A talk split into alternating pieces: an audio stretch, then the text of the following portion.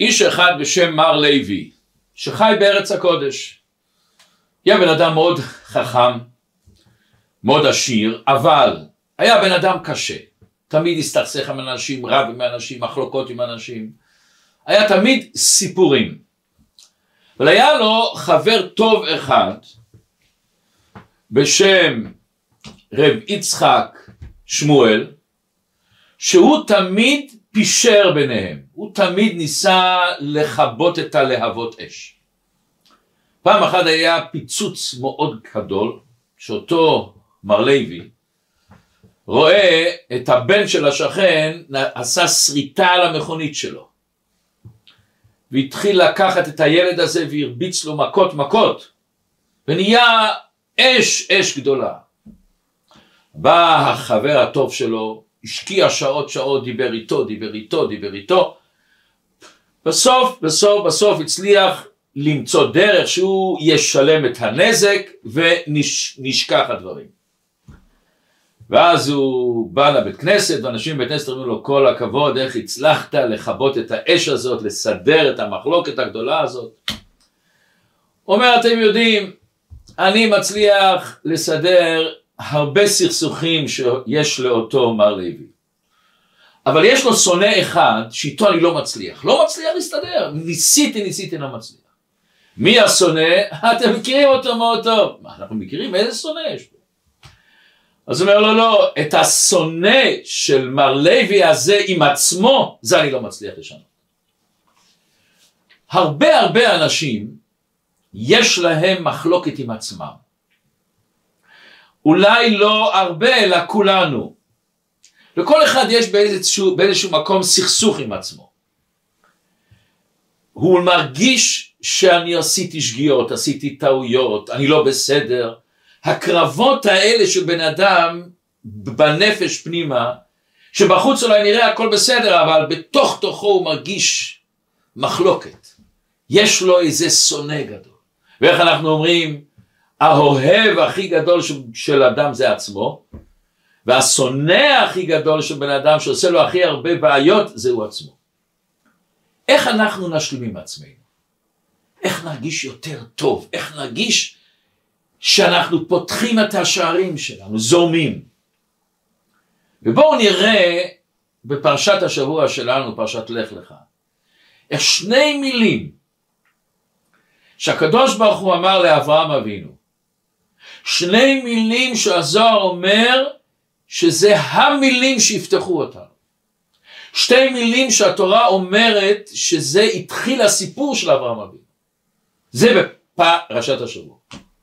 איך שכתוב, ויאמר השם אל אברהם, לך לך מארצך וממולדתך ומבית אביך אל הארץ אשר הרקע. זה היה אחד מעשרה ניסיונות של אברהם. ופה בא המון שאלות שהמון אנשים שואלים. דבר ראשון, מה זה הלך לך הזה? לך, תגיד לו לך.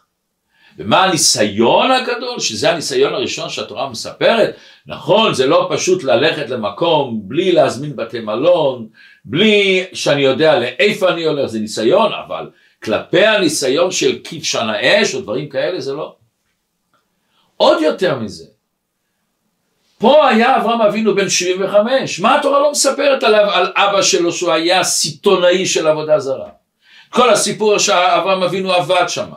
איך שאברהם אבינו הגיע לאמונה בקדוש ברוך הוא, איך שנמרוד אמר, אמר לו להשתחוות לעבודה זרה והוא קפץ לכבשן האש. כל התורה הזאת, כל הסיפור הזה התורה לא מספרת. אז הכל כתוב בתורה שבעל פה, אבל למה התורה מתחילה עם אברהם אבינו בן 75? מוסבר בתורת החסידות שאברהם היהודי התחיל בלך לך. הוא היה מאמין, הוא הלך למסירות נפש, אבל אברהם היהודי הזה, הדבר העוצמתי שיש בו, זה קרה בלך לך. מה זה הבלך לך? ובואו תשמעו סיפור מרגש מאוד. אני עברתי את זה רק לפני לא הרבה זמן. הרבה השישי של חב"ד, זה היה אדמו הרייץ, רבי יוסף יצחק, שהוא היה ברוסיה והלך למסירות נפש, שם יש המון סיפורים עליו, אחרי זה הוא בא לאמריקה, ואחריו התחיל הרבה. אבא שלו היה הרבי הרש"ב, שהוא עשה ספרי תורת החסידות עמוקים מאוד, הוא זה שייסד את ישיבת חב"ד, ישיבת תומכי תמימי ברוסיה. שהפרידיקי רבה, שהרבה הרייץ, אותו רבי יוסף יצחק, היה בן 11, הוא נכנס לחדר והוא ראה את אבא שלו קורא את פרשת השבוע, לך לך. והוא היה נראה במצב רוח מאוד טוב, אבל הוא רואה שדמעות נוזלות מעיניו הקדושים. והוא לא הבין איך זה מסתדר, פה הוא במצב רוח טוב ופה הוא בוכה. ואחרי זה הוא נכנס אל החדר ורצה לשאול את הרבה, את אבא שלו מה היה, אבל הוא, הוא לא ידע, הוא עמד ככה, כן לשאול, לא לשאול, מותר לשאול. ואז אבא שלו אומר לו, מה, מה אתה עומד ככה? אז הוא אומר, אבא, אני לא הבנת, היית מצד אחד במצב רוח טוב, ומצד שני בכית. אומר לו אבא שלו, הייתי, ואז זה היה דמעות של שמחה. אתם יודעים, יש המון סוגי דמעות. יש דמעות של צער, יש דמעות של, שאני שומע איזה רעיון נפלא, וואו. יש דמעות של שמחה, דמעות מסמלות שמשהו עובר את הכלים שלך. אתה כבר לא יכול להכיל את זה, ואז זה יוצא בדמעות שלך. אומר הרב אל הבן שלו היקר, זה היה דמעות של שמחה. כותב הרב רייץ, הייתי אז בן 11. הדמעות האלה שאבא שלי אמר את המילים לך לך, עשה אותי לבעל תשובה. מה, מה המילים האלה עושים לבעל תשובה ריבונו שלו? מה הוא כל כך התרגש מהמילים האלה שהצטרפו לדמעות? ומה שייך שהוא נהיה בעל תשובה? הוא ילד בן 11, עושה תורה ומצוות, מה, מה התשובה פה? אז בואו נראה את העניין. מה זה הלך לך שאל? למה לחזור לך לך? לך. עוד יותר, מה התורה אומרת לך לך מארצך וממולדתך ומבית אביך? מה? לך אל הארץ אשר הרקע, מה צריך לפרט? אם אני הולך, ממילא אני עוזב את הבית שלי. ולכאורה עוד יותר גם הסדר לא מובן. האיש הולך בהתחלה מבית אביו, ואחרי זה מהמולדת שלו, ואחרי זה מהארץ שלו. למה הסדר הוא הפוך? מוסבר בחסידות וזה השורש של זה בספר הזוהר הקדוש. שתי המילים האלה, לך לך, זה מילים שהקדוש ברוך הוא אומר לכל אחד מאיתנו. אנחנו אומרים, אברהם אבינו, כל מה שקרה לאברהם עובר אלינו. וזה המילים שבן אדם צריך לפתוח את הלב. לצאת מהדעות המוקדמות שלו. אנחנו הרבה פעמים שומעים לא מה שהשני אומר, מה שבראש שלנו, מה שהדעות המוקדמות שלנו. לפתוח את הלב, לקלוט את הלך לך. את העומק שבהם. ואז אנחנו יכולים להיות אנשים אחרים. אדם כתוב בהרבה ספרים שהוא עולם, עולם קטן. כמו בעולם יש המון ארצות, המון מדינות, המון מקומות יפים. ואדם לפעמים לא מטייל בכל העולם, רובנו לא מטיילים בכל העולם. ויש אנשים שחיים בכפר קטן וזהו זה. אומרת לנו התורה, אדם הוא גם עולם מלא. ולפעמים אתה חי בכפר קטן, ברחוב אחד, בבית אחד. ואתה לא מגלה שיש לך אוצרות, אוצרות שאתה לא מגיע אליהם. אתה לא חופר בהם. וזה לפעמים כואב הלב לראות אנשים שאנחנו רואים שיש להם אוצרות שלמים. והוא ממורמר, והוא חי במקום קטן, במקום מצומצם, במקום כועס על כל העולם. אומר הקדוש ברוך הוא לאברהם אבינו, לך לך, לך לעצמך. לך לך. אם כל אדם הוא עולם מלא, יש בך המון שכבות בעצמך. אומר השם, השם אומר לאברהם אבינו, תצא מהחיצוניות שלך, לך לך לעצמך. אז בואו רגע ניקח את עצמנו, את הבן אדם הזה שאומר כל כך הרבה פעמים אני, אני רוצה ואני אמרתי ואני חושב ואני אלך ואני ואני ואני. ולפי הסטטיסטיקה שעשו בחברת הטלפונים באמריקה, המילה שהבן אדם הכי הרבה משתמש כל יום זה אני. ומעניין, יש המון אנשים שלא יודעים מי זה אני. הוא לא מגיע לשם. הוא חי בעולם חיצוני והוא לא חי בעצמו. אז בואו לרגע ניקח את עצמנו, נשים את עצמנו מתחת למיקרוסקופ. נסתכל בזכוכית מגדלת מי אנחנו ופתאום נגלה דברים נורא מעניינים. אולי זה יהיה לנו קצת קשה ככה לעמוד מול הראי שלנו, אבל כשנגיע ללך לך, יהיה משהו נפלא. ומה יותר מה שהקדוש ברוך הוא אומר לאברהם אבינו לך לך, והשם אומר לו להנאתך ולטובתך. לך לך לגלות את עצמך. ואעשך לגוי גדול, ואברכך ואגדלה שמך, ויהיה ברכה ילו ברכה מזה. אז בואו נקבל את הברכה הזאת שהשם אומר לנו, שנצא מעצמנו ללך לך לעצמנו. מי זה אני בעצם? אז כל אחד שמתחיל לחשוב מי זה אני, יש בי אלפי רצונות, אלפי רגשות, אלפי תשוקות שלפעמים תשוקות שמנוגדות אחד לשני, רצונות שמספחות אותנו לפעמים. וזה מה שכתוב, זה ספר תולדות אדם, כל בן אדם הוא ספר שלם. לא ספר, אנציקלופדיה שלמה, לחיות את כל מה שאנחנו עוברים בחיים. כשתינוק נולד, נולד איתו ספר, דפים לבנים, ריקים, יש לו תכונות שהוא נולד איתם. אבל המון המון המון מהדברים שיוצרים אותנו, שעושים לנו את הצורה שלנו, זה דברים שנה, שמשפיעים עלינו בחיים. ההורים משפיעים עלינו, ההזדהות עם ההורים, הקולות שאנחנו שומעים מההורים, החברים, הבית ספר, השכנים שלנו. והיום כל הפרסומות, כל המח... ההשפעות של כלי התקשורת העצומים האלה, שעושים לנו את השטיפת מוח, משנים אותנו, יוצרים מישהו אחר שזה לא אותו ילד שנולד. כאשר אנחנו שומעים בתור ילדים, למה עשית את זה? כשאתה אנחנו שומעים, למה אתה לא לומד מספיק? למה אתה לא כמו אח שלך? אנחנו מאבדים את האני שלנו. גם כשאנחנו שומעים, או, ככה אני אוהב אותך, שאתה רזה. ככה אני אוהב אותך, שאתה מסדר את השערות שלך. ככה אני אוהב אותך שאתה עושה את זה ואת זה. מה אני קולט? מה התת הכרה שלי קולט? לפעמים הוא לא אוהב אותי, הוא אוהב איך שאני נראה.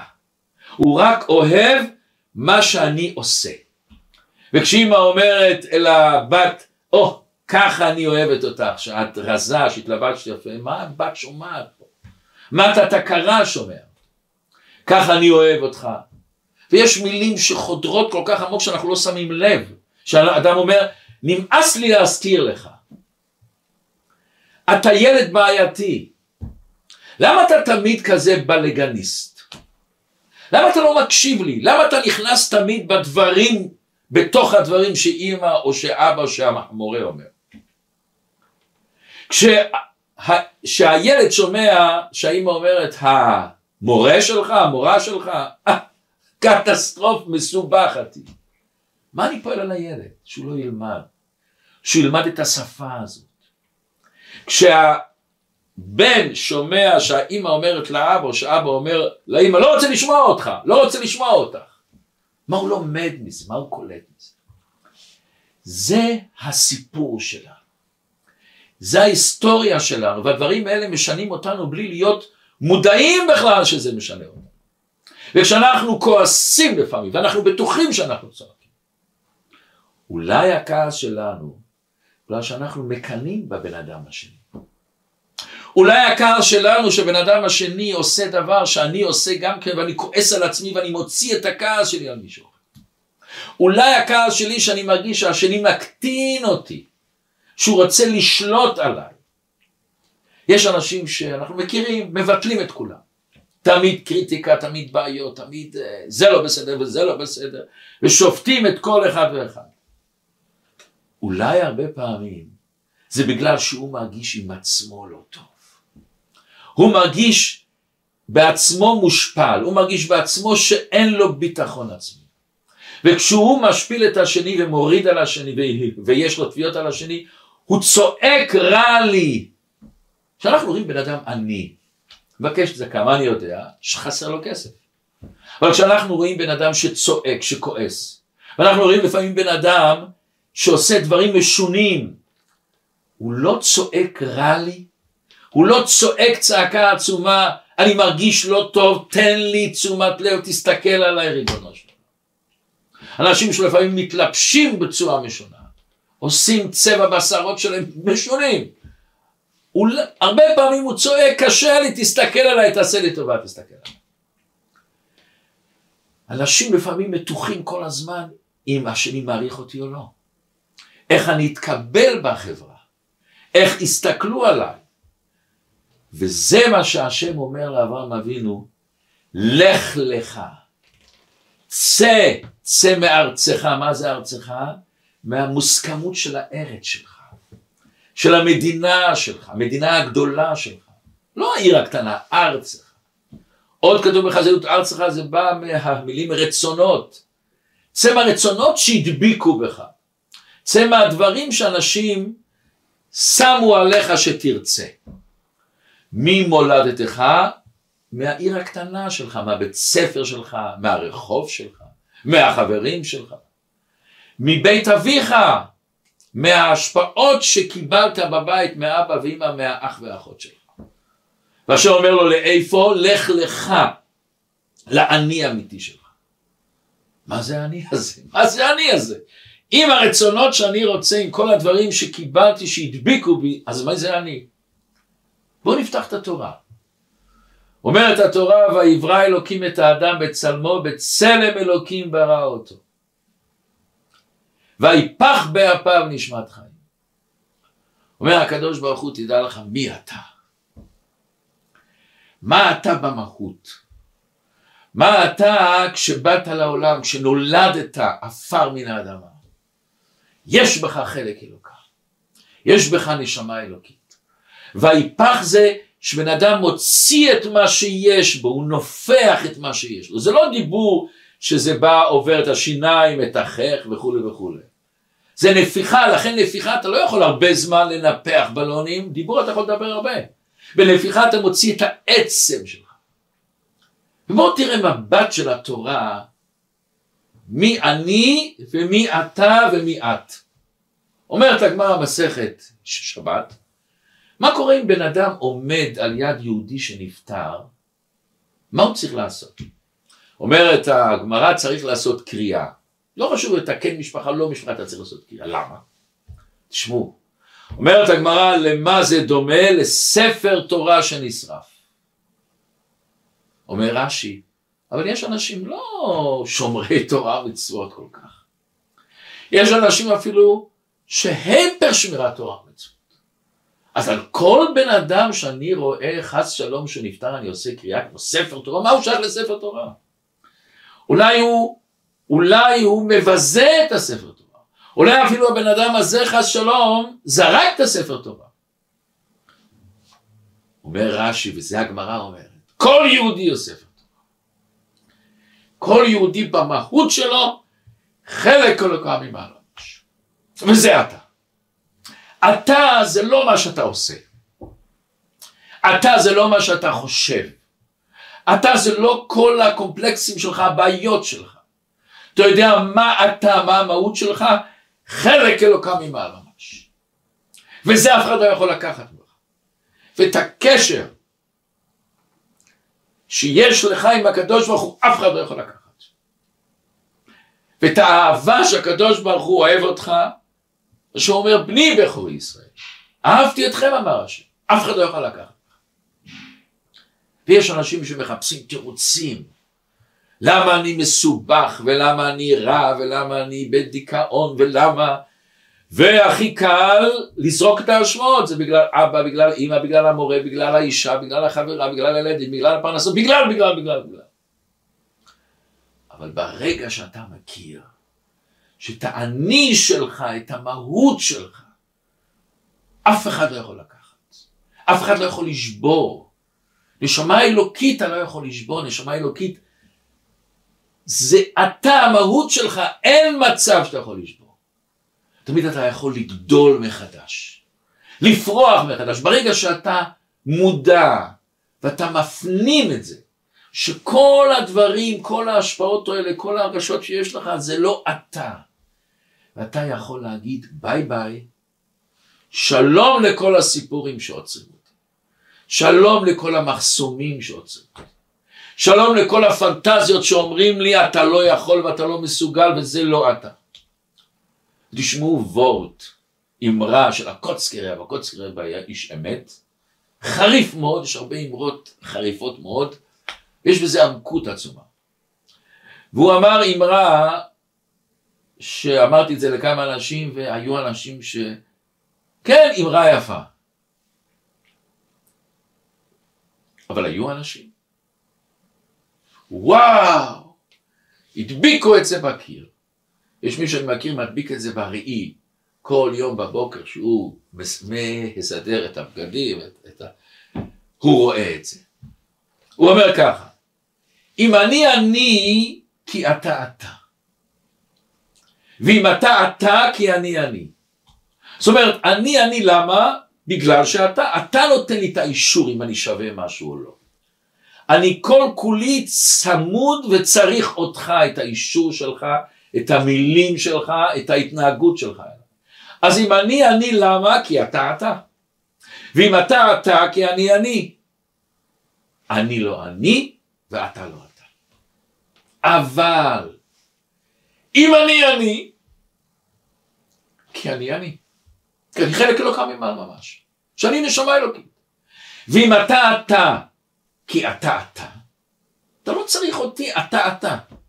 אז אני אני ואתה אתה. הרבה פעמים אנחנו שומעים את השני מדבר ואנחנו כועסים, אנחנו לא קולטים את השני בכלל. למה? אני מסתכל עליו במשקפיים שלי. אני עסוק בעצמי כל כך בהרגשות שלי, בסיבוכים שלי. אבל ברגע שאני אני, אני יכול להוריד, לצאת קצת על כל פנים, לעשות את הלך לך, אז אני יכול להרגיש את השני. אני פתאום חי אחרת, מרגיש אחרת, נהנה מן החיים בצורה אחרת. וזה מה שאנחנו אומרים במדרש, רשעים ברשות ליבם. רשעים, מי שולט עליהם? הלב שלהם. ויאמר עשיו בליבו, ויאמר ירבם בליבו, ויאמר המן בליבו. המן היה לו הרי בכל טוב. אנש, היה שר חשוב, אנשים השתחוו לו, קראו לפניו ברך, מה יותר?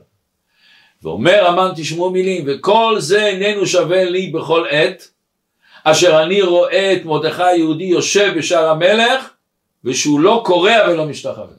מה אתה מסתכל על מרדכי, איש זקן אחד ריבונו שלום?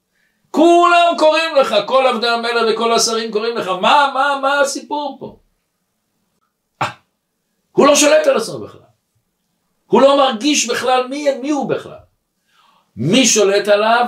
האתה, הכבוד שאתה צריך. אבל הצדיקים, אומר המדרש, ליבם ברשותם. הוא האני האמיתי שלו, הנשמה האלוקית, היא שולטת על הלב. כמו שכתוב, וחנה היא מדברת על ליבה. וישם דניאל על ליבו. ויאמר דוד אל ליבו. אני מכוון את זה, אני שולט. ופה נבין דבר שהרבה אנשים, אני בטוח, לא, לא כל לדבר. אנחנו כולנו התחנכנו שאגו זה דבר שלילי, כמו שמי ש... ששמע את השיעור בשבוע שעבר על נוח, על האדם הראשון, האגו הרי זה המקור של כל הבעיות. כל המלחמות וכל הצרות שלנו מתחילים אגו. אז אנחנו יודעים שבן אדם צריך לבטל את האגו שלו. תראו דבר נפלא, כתוב ואהבת לרעך, איך? כמוך. מה זאת אומרת כמוך? הקדוש ברוך הוא אומר שאני צריך לאהוב את השני כמו שאני אוהב את עצמי, אני צריך לאהוב את עצמי? יש אנשים שלא מסוגלים לאהוב את עצמם. יש אנשים שחושבים לאהוב את עצמו זה דבר שלילי אפילו עד כדי כך. אז מה זאת אומרת ואהבת לרעך כמוך? מה זאת אומרת? יש אנשים שלא מסוגלים להבין את זה. ופה באה התורה אומרת, ואהבת לרעך כמוך אני השם. תאהוב את עצמך, אבל לא את הבשר שלך, ולא את המראה שלך, ולא את השערות שלך, ולא את, ה, את הכובע שלך, או את השמלה שלך, אותך. לא חשוב איך שאתה או את נראים, ולא חשוב איך שאת ואתה מתנהגים, אתה חלק אלוקם אמרנו. ואהבת לרעך כמוך, תאהב את עצמך, את הנשמה שלך, את האלוקות שבך, ותאהב את השני גם כן, ואז לא חשוב מה שהשני מתנהג, אני יכול לשנוא את מה שהוא עושה. אני יכול מאוד לרצות לשנות את המחשבות שלו והמעשים שלו וההתנהגות שלו, אבל אותו אני תמיד אוהב. איך האמרה המפורסמת, צד, מה ההבדל בין צדיק גמור וצדיק שאינו גמור? צדיק שאינו גמור אוהב רשע שאינו גמור. מחפש בו קצת טוב. צדיק גמור אוהב גם רשע גמור. איך אתה אוהב רשע גמור? נשמה יש. חלק אלו כמה על משהו. ואדרבה, כשאני אוהב את עצמי מצד הנשמה, ואני מעריך את הנשמה האלוקית הזאת, אני מרגיש את הקשר לקדוש ברוך הוא, את האהבה של הקדוש ברוך הוא. כמה זה ידחוף אותי לשנות עם עצמי. כמה זה ידחוף אותי שגם המעשים שלי, המידות שלי, ההתנהגות שלי יהיו מתאימים, יחיו בהרמוניה עם מה שאני. אני לא רוצה לחיות בסתירה עם עצמי. זה ידחוף אותי לגלות את מי שאני. זה ייתן לי את העוצמה ולהגיד עצם האמונה שאני יודע שיש לי את הנשמה האלוקית, אני יכול לעשות את זה, ואני צריך לעשות את זה. ובואו תשמעו סיפור מרגש מאוד. יש ספר שנקרא החסיד האחרון של ישראל יצחק כהן, כהן, אני לא יודע בדיוק את השם. והנכד שלו, הרב שחר זאב, הוא כתב את הספר, מספר עליו סיפור. הוא מספר כמה סיפורים מאוד יפים. אז הוא כותב ככה, פעם אחת שהוא היה בזמן השואה במחנה השמדה, בא מפקד המחנה, אומר לו אתה הולך לעבוד במטבח. זה היה החלום של כל יהודי, במטבח אפשר אולי קצת לאכול משהו, וכנראה העבודה לא כל כך קשה, נכנס מטבח קטן, מסריח מסריח, שמן שרוף, והוא רואה שכל הכלים מלאים שומניים, מלאים שומן. אומר לו הנאצי, יימח שמו, אתה צריך לדאוג שהכלים יהיו תמיד משומנים, למה? שהחלודה לא תאכל אותם. אתה, אומר בצוק, אתה רוצה שהאחים שלך לא יאכלו חלודה, נכון? אתה צריך לשים אמן שמן. אוקיי, הוא עושה שמן. אז הביאו לו שמן והוא שימן את הכלים. ולאט לאט הוא לקח כל פעם קצת שמן, החביא אותו. שם אותו באפר של התנור, החביא שם השמן. אני לא זוכר או שהוא רצה את השמן הזה לחנוכה, אבל הוא רצה את השמן הזה או להשתמש בו. פעם אחת הוא בא אחרי שהוא אסף כבר קצת, והוא הולך, מוריד את האפר של התנור, רוצה להוציא, אין שמן. ואז פתאום הוא שומע מהצד נאצי, היהודי מלוכלך, אתה חשבת שגנבת אותנו. תפסתי אותך. זה היום האחרון שלך יהודי. לגנוב מאיתנו? אתה מסוגל לגנוב שמן? אין לך שום סיכוי, אתה הולך למות. לקחו אותו החוצה, הביאו את כל היהודים, שמו אותו על בימה, ואמרו זה הגנב שלנו, זה הגנב. ושמים אותו על הכיסא, קושרים לו חבל על הגרון, ואומרים לו עוד מעט יבוא המפקד, והוא יראה מה שעושים למי שגונב מאיתנו שמן. לישראל מה אנחנו מצפים? שיבכה, יתחנן על נפשו. אבל הוא עולה על הבימה. חיוך. הוא עוצם את עיניו ואומר אני עולה לשמיים, אני, אני עולה לאבא שלי. ואני ברוך השם התפללתי גם פה במחנות השמדה. כמה שיכלתי, שמרתי מה שאני אה, צריך לשמור. הוא היה חסיד של אדמו מפי צצנר. הוא אומר, אני הולך לפגוש את הרבי שלי, וואו. הוא פותח את העיניים, הוא רואה מאות יהודים מסתכלים עליו. כל כך רצה לתת להם כוח. הוא חייך בחיוך הכי גדול שהוא יכול, בפנים הכי מהירות שלא ייפלו ברוחם, לתת להם קצת תקווה. הוא עצם את עיניו, והוא מצפה שהוא עולה למעלה. וכשהוא פוגש את הרבה שהרבה נותן לו יד, הוא שואל את הרבה, לאיפה אני הולך הרבה? ופתאום הוא שומע צחוק, יהודי משוגע. פותח את העיניים, והוא רואה הוא חי, הוא פה על הבימה. החבל מסביב לצבא, אבל הוא פה. וכל האנשים מסתכלים, והוא אומר, איפה אני? איפה אני? אני לא למעלה? והמפקד אומר, תורידו אותו, תוציאו את החבל, משיגנר, משוגע, תזרקו אותו מפה. ואז הקצין אומר, כולם לחזור לעבודה. הורידו את החבל. הוא נכנס לצריף, וכולם שואלים אותו, תגיד לי, מאיפה היה לך את האומץ הזה? אומץ? הוא אומר, מה אומץ? איזה אומץ? איזה דברים? אתה יודע מה שאמרת שם? אתה יודע מה שצעקת שם? על מה אתה מדבר? הוא אומר רב ישראל. על מה אתה, מה צעקת? הוא אומר, אתה שם, עמדת שם, בעיניים עצומות, חיוך, פנים כל כך שלוות. הרגשנו בך כזאת עוצמה, כזה יהודי הרגשנו בך. ופתאום צעקת. בצעקה כזאת שחדרה לנו ללב. ואז הוא, אתה אמרת, אתם דואגים לחלודה שעל הכלים, שעל הסירים. למה אתם לא דואגים על החלודה שדבוקה בנו, בגוף שלנו, בנשמה שלנו? ואז המפקד היה בשוק, על מה הוא מדבר? בשיגר היה. ואז המפקד אומר, תורידו אותו, תשחררו אותו. רק הרבה שנים אחר כך הוא סיפר לנכד שלו. אני בטוח שזה לא אני. זה הרבה שלי הכניס לי את המילים.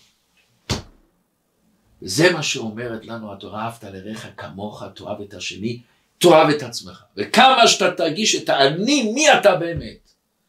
ושום דבר לא יכול לקחת את הנשמה האלוקית שלך, זה ייתן לך את האנרגיה, את החיוך, את השמחה להשתנות גם מבחוץ. ואני יודע שיש אנשים שמאוד קשה להם לקבל את זה. מה זאת אומרת ואהבת? אנחנו למדנו איזו גיבורה כובשת את זה. אנחנו למדנו שאסור להיות בעלי גאווה. אנחנו למדנו שאדם צריך להיות ענב.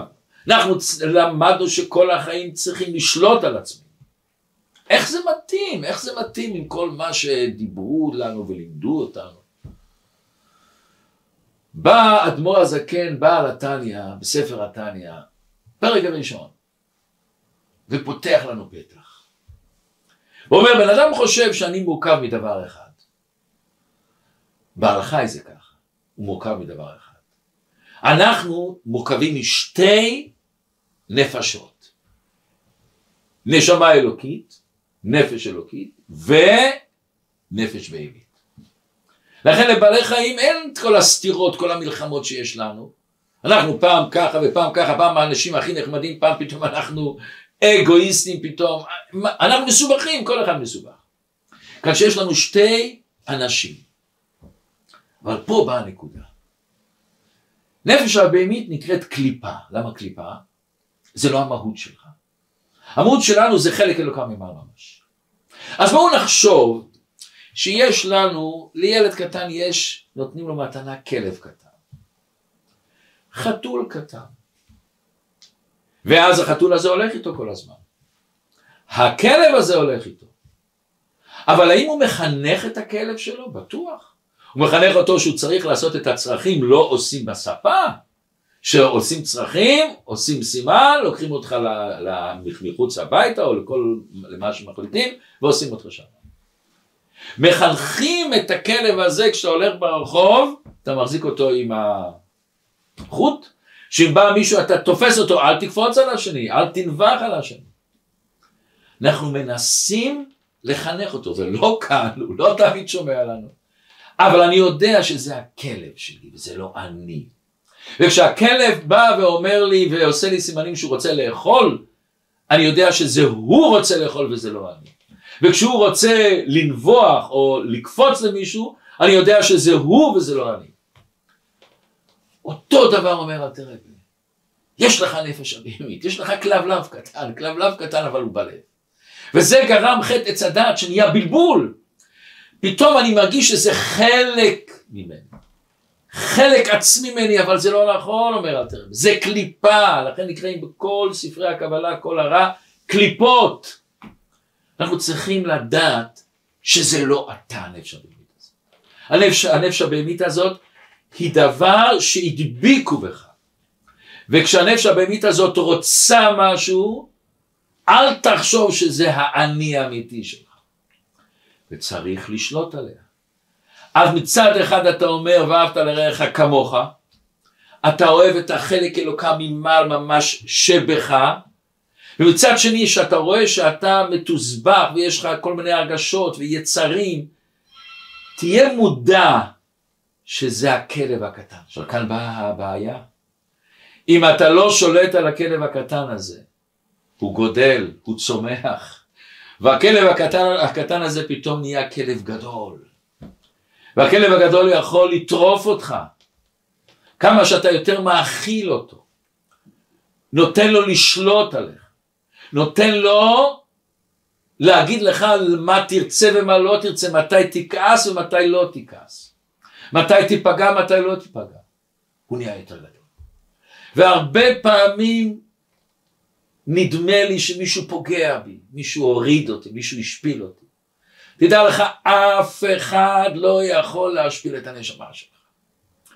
אף אחד לא יכול לנתק אותך מהקשר לקדוש ברוך. תהיה חזק. תרגיש כמו שאתה נמצא בתוך השכינה, בתוך ענני הכבוד האלה, בתוך ענני הכבוד שכתוב שעצרו את הנחשים, את השרפים, ואת כל הרוחות, ואת כל החולות, ואת כל הבוץ שהלכו בני ישראל. השם תמיד איתנו. וגם אם לא בחרו בי להיות הגבאי בבית כנסת, גם אם לא בחרו בי להיות איש השנה, גם אם לא כיבדו אותי מספיק, גם אם לא בעבודה נתנו לי להיות המנהל או סגן מנהל, אף פעם אל תגיד שפגעו בך באני שלך. זה הנפש הבהמית שמדליקה אותך. היא רוצה לקבור אותך.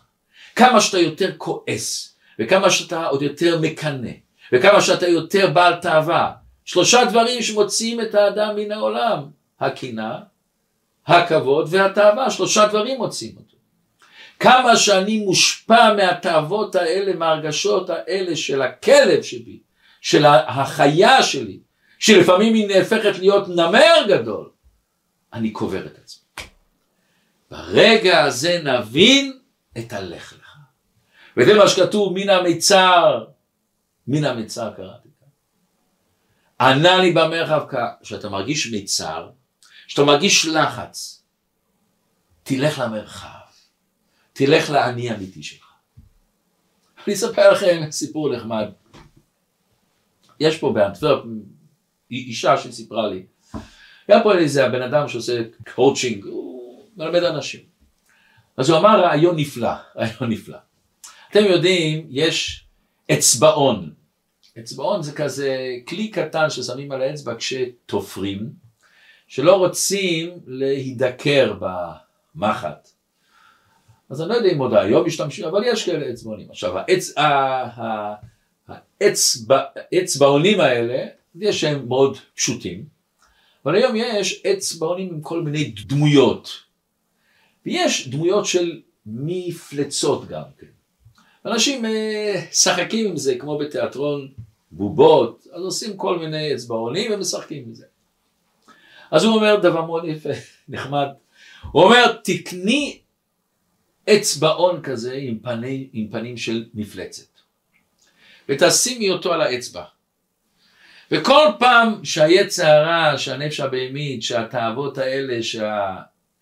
שההרגשות השליליות באות אלייך, תסתכלי על העצה ותדברי איתו. וזה בעצם בעלתניה כותב בספר, לדבר עם היצע הרע. ברגע שאתה מדבר עם יצרה אתה מרגיש שהוא דבר חיצוני בך. מה דיברנו מקודם? שהיצרה הוא קליפה, הבהמית קליפה. איך אתה תרגיש? אתה תדבר איתו. אז תחזיק את האצבעון הזה עם הפנים של מפלצת, תגיד כן כן מה אתה רוצה עכשיו? שאני אכעס? מה אתה רוצה עכשיו שאני אקנא? מה אתה רוצה עכשיו שאני פתאום יהיה לי בעל תאווה? או שאני אתן רק ביקורת לאנשים? מה אתה רוצה? אתה רוצה להרוג אותי? אתה רוצה לעשות לי הרגשה רעה? תדבר איתו, דבר איתו משהו. והאישה הזאת עשתה את זה. והיא אומרת, שינה לה את החיים. ואז, ואז היא אומרת, פעם אחת היא הייתה במכונית, והנכדים היו לה בספסל האחורי, והיא הלבישה אז את האצבעון הזה, בלי שהיא דיברה איתו, סתם החזיקה, כנראה היא באו לפני, או רצה לדבר. ואז האצבעון הזה נפל לה. ואז תראו איזה מתוק. הנכד הקטן אומר, סבתא, היצע הרע שלך נפל. איזה יופי, איזה חינוך, איזה מסר נפלא יש לנכד הזה. הסבתא אפילו לא דיברה איתו על זה. רק הוא ראה לפעמים שסבתא מדברת, והוא שאל מה זה, אז סבתא אמרה שזה היצע הרע שלה. תראה איך זה נחקק. כמה הילד הזה קיבל מסר לחיים. איזה מתנה הוא קיבל לחיים. לא סוודר, לא מתנה, לא מכונית, לא אופניים. הוא קיבל מסר לכל החיים ללכת ללך לך. לך לעצמך. אז לחיים לחיים, שנזכה כולנו בקרוב ממש לביאת משיח, ואז כל אחד פתאום יגלה את ה... לך לך את, האני האמיתי שלה.